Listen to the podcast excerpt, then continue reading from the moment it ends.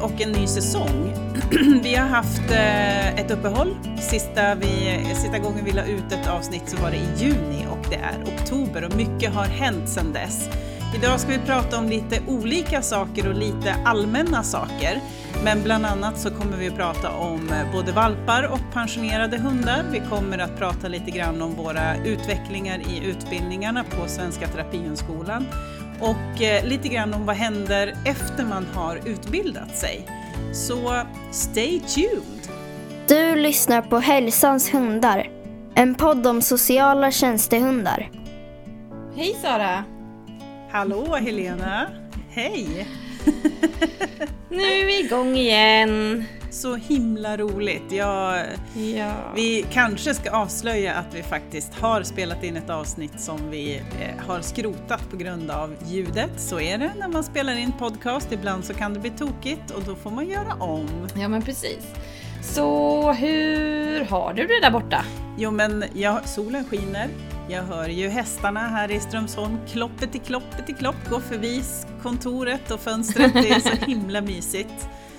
Så att, eh, nej men det, det är himla bra faktiskt. Du då? Jo men det är bra, solen skiner och eh, ja, jag har en sån här eh, jobba hemma-dag idag. Ehm, så att idag blir en bra dag. Men nej men allt har rullat. Jag, vi har ju haft uppehåll ganska länge så ja. det är svårt att återberätta ett halvår. Typ. Men allt rullar på helt enkelt. Rej har fått valpar till exempel. Ja. Det är väl ändå det är ju inte så lite. Nej, hon fick nio små valpar. Oj, oj, oj. Hos eh, uppfödaren då, det är ju en foder, eller hon är en fodertik. Så att de har flyttat för ett tag sen, alla, alla nio små puppisarna. Allt gick jättebra. Och hon har varit en väldigt duktig mamma. Både mm. i att ta hand om dem och leka med dem, men också i att avvänja dem själv. Har hon skött jättefint istället för att de till exempel diar fullt ut tills de flyttar så har hon själv liksom gått in, diat dem lite, klivit ut igen från dem och så vidare. Så att hon har varit jätteduktig mamma faktiskt. Klokt! Mm, så att jag har inte haft någon, någon tjänstehund jag. Nej, vad innebär det egentligen? Alltså, om man tänker sig nu då en, en tik som blir dräktig och eh, ska ha valpar. Hur har det fungerat jobbmässigt för dig? Eh, alltså jag kan ju säga att jag hade ju eh, kan man kalla det tur, men i och med eh, viruset, alltså coronaviruset, så har ju vår verksamhet varit nedstängd. Eh, på uppdrag av den kommunen då, som vi har uppdraget ifrån. så att jag har, eh, eh, alltså, vad ska man säga, jag har inte förlorat jobb, jag hade inte kunnat jobba. För hela verksamheten har varit stängd. Men hade det varit i jobb så har det ju ganska lång tid som faller bort. Eh, från att hon i princip konstaterades dräktig eh, till ja, en bra bit efter att valparna flyttade. Eller en bra bit, men när valparna flyttade så hämtade jag ju hem henne och sen har jag ju hållit igång henne med lite fysträning, försökt bygga upp kroppen igen. Eh, och sen fick hon börja göra lite uppdrag på jobbet men då att jag valde lite vad vi gjorde, att det inte skulle vara något fysiskt ansträngande, kanske något litet så här rumssök och så vidare. Och att jag pratade med de deltagarna hon träffar då varje vecka. Att eh, hon har ju varit ledig så vi behöver mjukstart och sådär. Så det blir ju en ganska lång tid. Säg eh, att hon gick i pension höll jag på att säga nu, men inte pension, vad heter det? Mammaledighet. Juni, juli, augusti, september typ. Mm. Fyra månader ungefär. Så mm. det är mm. ganska lång tid. Mm. Så man blir av med, med sin tjänstehund. Men och det betyder ju också att du har ju varit helt utan tjänstehund. För berätta lite vad som har hänt. Ja, precis. För Kali försvann ju, hon dog i, eh, var det i mars? Vi kanske nämnde det i något avsnitt vi har haft sedan dess, men hon eh, var ju eh, ja, vad var hon, tio och ett halvt. Mm. Hon var förvisso gammal men hon var väldigt pigg och fräsch i kroppen. Hon var mjuk och fin enligt fysioterapeut och sådär.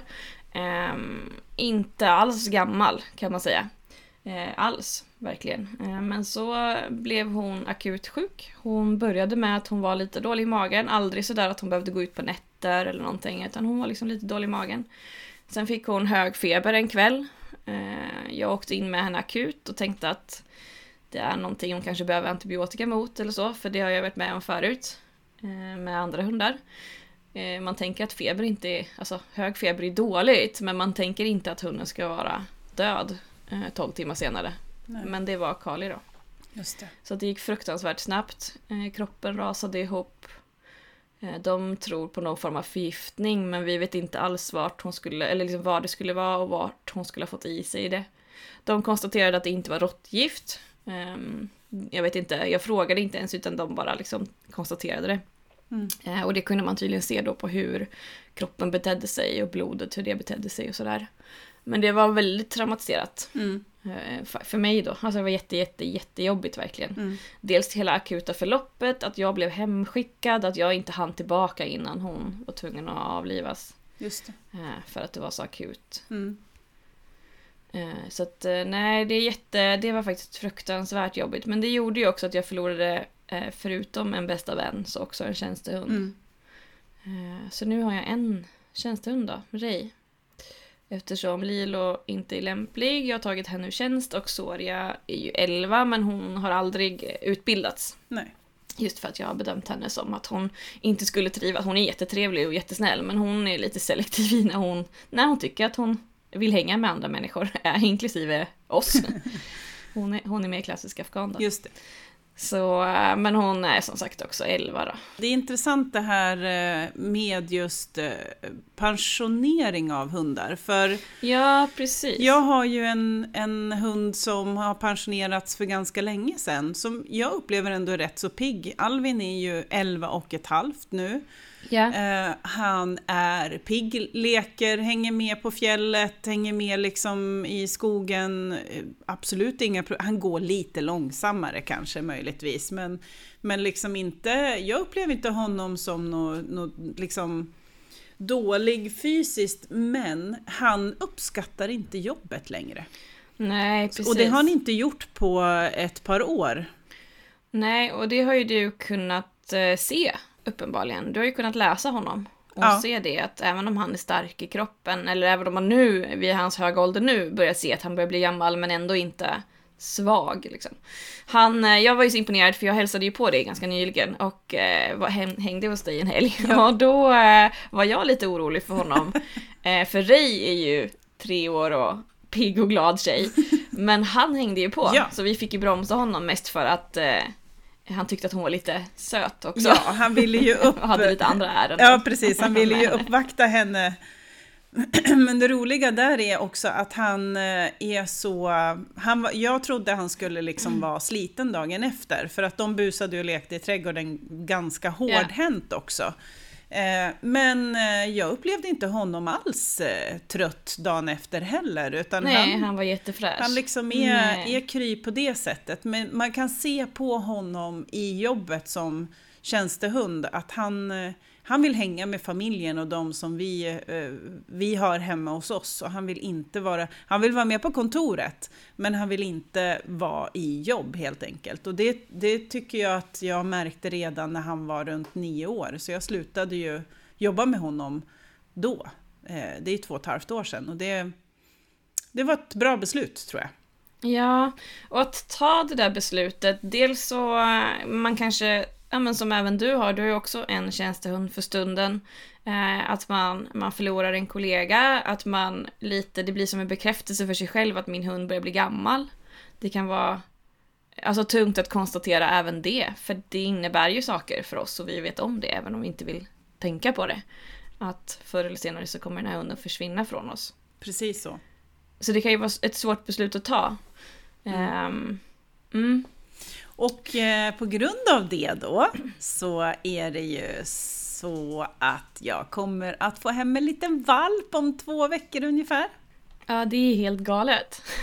det var jättelänge sedan du hade valp. Ja, det är ju sex år sedan så att det är liksom... Men berätta då. Eh, ja men det känns, eh, Mm. det känns jättespännande men också skitläskigt faktiskt om jag ska vara riktigt ärlig. För det är Jag sex år sedan jag precis. hade en valp hemma. Och Eh, det det såklart passar väl kanske ganska bra in just nu för vi har det ofta ganska lugnt på vinterhalvåret hemma hos oss också. Så att eh, det hade varit tuffare för oss att få hem en valp på våren eftersom vi, jag är ju ofta i, i Östersund och hälsar på mina föräldrar och, och så vidare. Så det blir en del resa på våra semester. Eh, Även om hundarna är med så tänker jag att det, det är inte det första man vill göra med en valp och börja ta med den på resa liksom överallt. Utan nu kommer vi få en väldigt lugn och trygg anknytningsperiod och vi kan liksom bygga upp relationen på ett jättefint sätt. Ja, framförallt får ju ni möjlighet att landa och lära känna valpen och bara komma in i hur det är att ha valp igen. Tänker jag. Även om hunden Precis. eller valpen i sig säkert hade kunnat rest med er till Östersund. Eh, så är det ja. ju jätteskönt sätt att, att börja tiden ihop. Men du, vill du säga vad det är för valp, eller? Ja, eh, det ja, kommer att bli för det har du en, missat. Eh, en, ja, en golden, en golden, eh, vad säger man, golden retriever blir det. Ja, faktiskt. det säger man. Eh, av jakttyp eh, kan man väl säga också. Eh, sen är det inte, eh, det är inte primära syftet hos just den här uppfödaren då.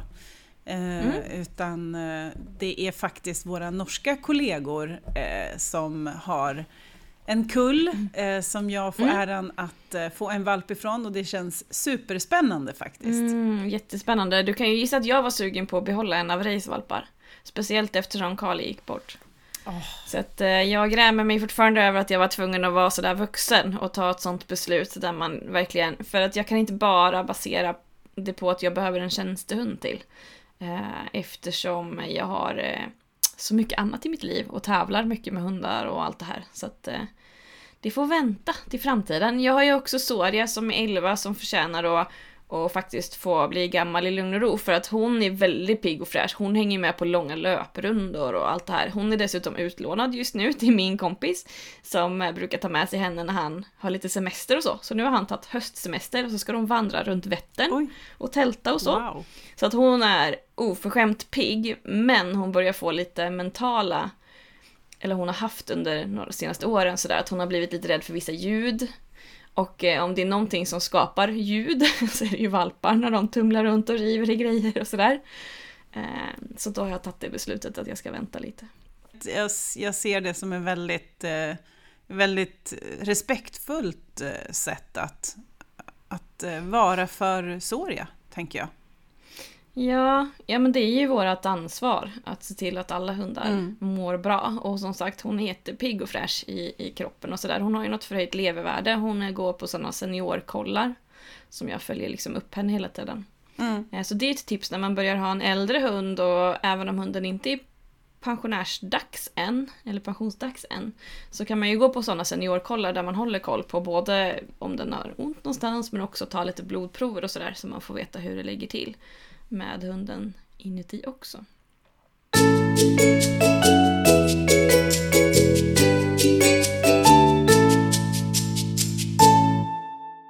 Du, det har ju hänt lite nytt också. Den här branschen utvecklas ju väldigt fort. Ja, eh, det kan man säga.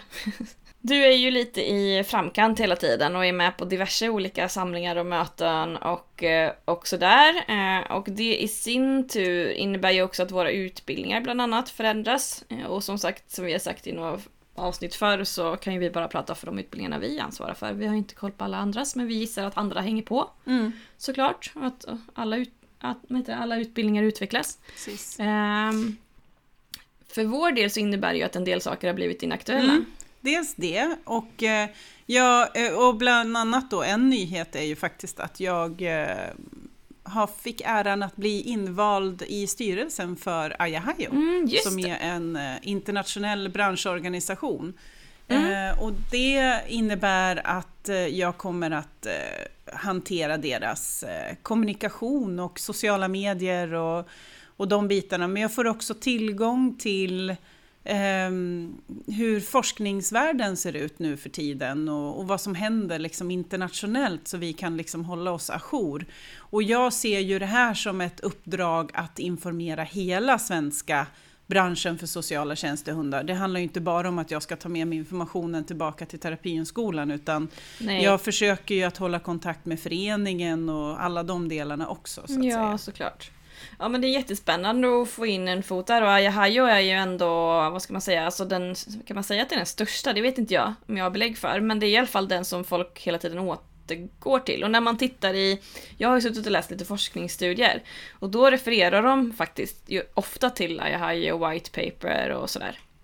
Ja precis, det är nog en utav de största men däremot så är det finns det ju andra också, men de har lite olika uppdrag. Yeah. Det finns ju en annan som heter Animal Assisted Interventions International som har liksom riktat sig mer mot det praktiska eh, standardiseringen av liksom vad man ska tänka på för utbildningar och så vidare. Medan Ayahayo är mer som en, en medlemsorganisation som ska fungera som en mentor till eh, de som vill arbeta med det här och, och sen då koppla ihop forskare och praktiker kan man säga. Mm. Så att det är liksom lite olika delar i det här och sen har även eh, har det startats eh, en ny organisation som heter eh, eh, ja, kan det heta International Center of Anthropology tror jag, som våra norska kollegor har startat upp tillsammans med eh, polska kollegor. Så att det finns lite olika modeller och där har man diskussionsforum till exempel och så. Mm. Så de kompletterar varandra de här organisationerna. Mm. Ja, det finns en del. Men eh, superroligt att du har eh, lyckats komma med där.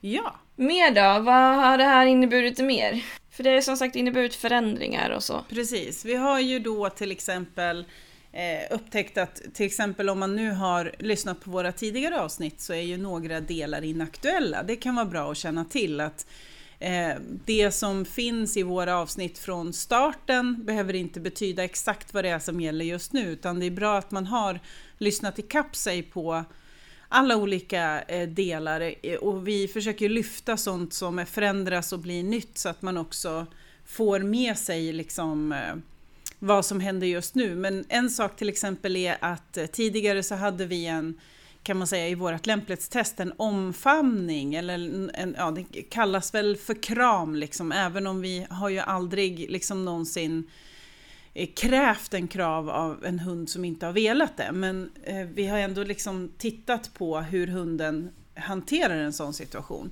Det har vi tagit bort i lämplighetstestet eh, nu.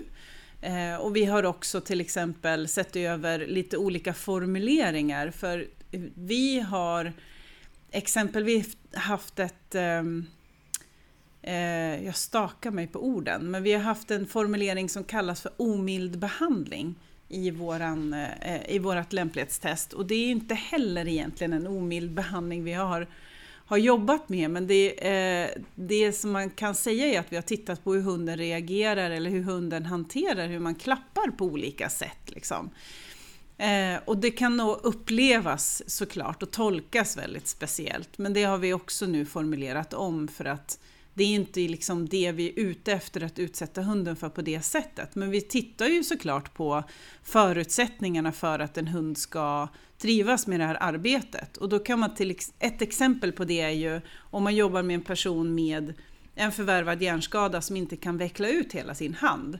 Så tittar vi på hur hunden eh, liksom uppskattar att man klappar med en stängd hand istället. Eh, och att vi lyfter på lite tassar och, och liksom tittar lite på tänder och sådana saker. Ja, men precis. Det är ju det där med ord och hur man beskriver saker, att det ska stämma överens med vad man faktiskt gör. Vi har ju också ändrat lite inne i själva utbildningarna också. Eh, vad gäller olika moment, eller vad ska man kalla det för? Vi kallar det ju grundfärdigheter på utbildningen, men, men alla förstår vad man menar i alla fall. Eh, där vi till exempel tagit bort haka som vi kallade det, att hunden skulle hålla eh, huvudet eller hakan då i knät på människor. Eh, det har vi ju plockat bort som krav, men använder, alltså vi lär ut det ibland om vi ser att hunden har nytta av det på något sätt. Så att vi har ju städat bort en del grejer, mest för att det inte ska bli en lång lista också av, vad säger man, rena det blir nästan tricks, alltså att man bara ska utföra saker för att. Utan vi har försökt skapa en helhet som bygger på frivillighet och där det liksom flyter på. Alltså det här handlar om att umgås eh, på ett annat sätt. Ja men precis, och det handlar ju också mycket om att, att vi eh, tittar på vad trivs hunden med och hur väljer hunden att jobba med en deltagare. Så vi skräddarsyr ju också väldigt mycket utifrån eh, vad hunden har för för förutsättningar och vad hunden trivs med. Sen ska ju alltid en liksom grundförutsättning för att hunden ska vilja vara socialtjänstehund är ju att den ska trivas med att umgås med människor som den inte har träffat så mycket tidigare. Ja, såklart. Och det är ju därför vi ens gör lämplighetstester. Precis. Men sen kan det vara då exempelvis sådana här moment som vissa hundar tycker ju att lägga hakan i knät är ju typ det bästa som finns. Min första terapihund, det var ju hans paradgren. Det var, han, han, det var liksom hans sätt att komma fram och umgås med folk. Medan vissa hundar har vi sett tycker att det är ganska eh, kämpigt att göra det. Och då tänker vi att det ska inte vi be hunden om då. Nej, utan precis. den hunden kan bli klappad på, på ett annat och mycket mer bekvämt sätt. Ja, och att det går att rätta, rätta sig väldigt mycket efter hunden. Och vissa hundar vill ju, alltså tycka att det är så roligt att springa fram och, och bli klappade och få hälsa att de nästan blir burdusa. Och då kan ju den här att men om du springer fram och ställer hakan i knät så blir du klappad. Mm. Eh, vara en hjälp för hunden att så här, det gör jag. Istället för att vi ska hamna i någon slags konflikt att du får inte rusa fram och du får inte göra det och det. Mina hundar använder ju haka i knät som så här tiggmetod också, alltså på sin fritid. det vill det. säga alltid. Ja, Så sitter man och äter så kommer de ju med sina hakor och lägger i knät eller på bordet. ja. Eh, Så de har ju lärt sig det då. Mm. Eh, Men vi har plockat bort det som krav just för att de hundarna som inte uppskattar det inte ska behöva gå in i någon slags lydnads eh. Nej men precis. Men sen en annan grej som, Mm. som jag får många frågor om, det är ju vad händer efter våra utbildningar? Mm. Eh, vad, liksom, eh, vad, hur ska man tänka där? Och, och dels så vet ju jag, alltså eh, svaret på det när jag får den frågan, det brukar vara oftast att man utgår ifrån den bakgrundskompetens man har eller den profession man besitter så att säga. Är man vårdbiträde eller undersköterska så utgår man ju från att man arbetar som undersköterska tillsammans med hunden på ett eller annat sätt. Eller lärare, eller läkare, eller psykolog eller vad det nu kan vara. Eh, Men sen finns också modellen att man kan arbeta som konsult eller att man kan vara anställd eller då ett tredje alternativ som kan innebära att man arbetar med eh, tillsammans med Svea hundtjänst som är ett bemanningsföretag. Mm. Ja men precis. Så det är väl lite de olika modellerna som är och att man också ska känna till att utbildar man sig hos oss på Svenska Terapienskolan så kan man alltid vända sig till oss för råd och frågor och funderingar och så, även fast man har slutfört sin utbildning. Ja, självklart. Säger jag på den. Ja. Vi brukar säga det, välkommen in i familjen och sen blir man typ aldrig av med oss. Vi gillar ju nätverkande och vi gillar ju att ha eh, bra kontakt med alla som har utbildat sig och att man ska känna att man, man, vi finns Ja, för alla. Liksom. Ja. Ja. Nej men du, eh, vi har pratat länge som vanligt. Vi nämner alltid det. Just det, vi har en till kul grej. Ja, vi har pratat länge som vanligt. Men jag, har, jag kom på det att vi måste också nämna det att jag skriver eh, på en rapport tillsammans med eh, fyra Just forskare det. på SLU. Eh, och att den handlar om eh, hund, sociala tjänstehundars välfärd och eh, hur, ja, men hur egentligen branschen kan utvecklas till förmån för hundarna. Har den något eh, färdigt namn än, eller har den ett arbetsnamn bara? Alltså har ni, vet ni vad den kommer heta eller vad ni... Nej, eh, den går under namnet Ja, Hundrapporten precis. just nu. Ja. Eh, så den, men den förväntas publiceras före nyår i alla fall. Så att förhoppningsvis så blir vi klara här under hösten. Ja, men gud vad spännande. Mm. Det ser man ju fram emot. Den kommer säkert vara ett stort stöd för många. Ja, och det är ju så att eh, vissa dokument nu börjar bli lite utdaterade. Mm. Bland annat Socialstyrelsens vägledning till exempel som saknar både lex Maja och nya allmänna föreskrifterna från djurskyddslagen till exempel. Mm. Eh, Det finns eh, delar i, eh, ja men eh, man tittar på Jordbruksverkets och Länsstyrelsens rekommendationer eller krav eh, behöver också uppdateras. Eh, och det, ja, det är många olika delar som skulle gynna de sociala tjänstehundarna om man, man ser över det och reviderar vissa delar. Och det är ju problemet med alla dokument är ju, speciellt som sagt i sån här föränderlig bransch som är så ny eller så ung, att det egentligen skulle behöva ses över kontinuerligt. Eh, Mm. Det går inte bara att skapa ett dokument som sen ligger. Nej, precis. Så är det. Helt klart. Men superroligt. Mm.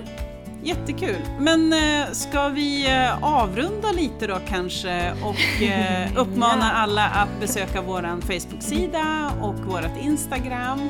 Och eh, sen finns ju alla våra avsnitt också på www.hälsanshundar.se eller halsanshundar.se är det väl? ja, precis. Halsans Yes. Mm. Ja, men det gör vi. Så pratar vi vidare i nästa avsnitt. Det gör vi. Ha det så bra. Hej då! Bra, bra. Du lyssnar på Hälsans hundar. En podd om sociala tjänstehundar.